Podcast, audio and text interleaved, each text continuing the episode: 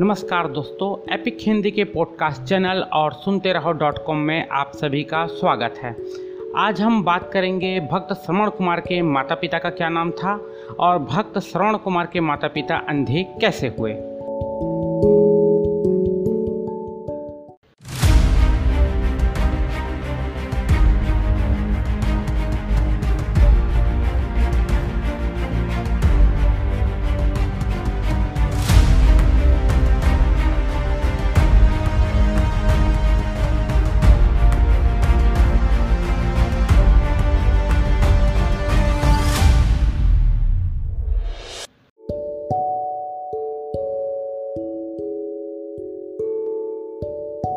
भक्त श्रवण कुमार की माता का नाम था ज्ञानवंती और पिता का नाम था शांतनु।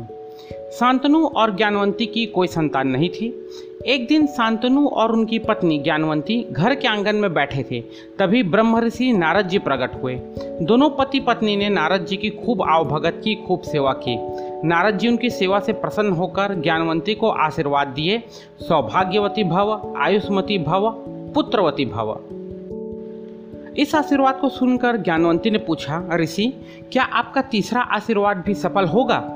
इस पर नारद जी ने कहा कि, ज्ञानवंती, ऋषि के कहे हुए शब्द कभी मिथ्या नहीं होते, लेकिन मेरी एक शर्त है। तुम्हें पुत्र प्राप्त करने के लिए तुम दोनों को वर्षों तक ब्रह्मा जी की कठोर तपस्या करनी होगी। तब शांतनु और उनकी पत्नी नारद जी के बताए अनुसार वन में जाकर ब्रह्मा जी की कठोर तपस्या करने लगे। उनकी तपस्या से प्रसन्न होकर ब्रह्मा जी ने उन्हें दर्शन दिए और वर मांगने को कहा। शांतनु बोले, हे प्रभु, मुझे पुत्रवान होने का वर दो। तब ब्रह्मा जी ने उन्हें कहा, पुत्र अवश्य प्राप्त होगा, लेकिन मेरी एक शर्त है कि तुम्हारे घर में पुत्र होते ही तुम दोनों की नेत्र ज्योति हमेशा के लिए चली जाएगी। इस पर शांतनु ने कहा हे प्रभु नेत्र ज्योति गई तो क्या हुआ? मैं पुत्रवान तो कहलाऊँगा। लोग मुझे नपुंसक तो नहीं कहेंगे। मुझे आपकी सभी शर्तें मंजूर है। इस पर ब्रह्मा जी ने कहा कि मैं तुम्हें आशीर्वाद देता हूँ कि तुम्हें पुत्र प्राप्ति ही होगी।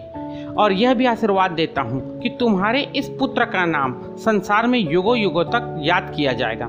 बाद में शांतनु के पुत्र होने पर दोनों की नेत्र ज्योति चली गई और वो हमेशा के लिए अंधे हो गए और इस बालक का नाम रखा गया श्रवण कुमार। तो ये थी दोस्तों भक्त श्रवण कुमार के माता पिता की कहानी और उस भक्त श्रवण कुमार के माता पिता के अंधे होने की कहानी।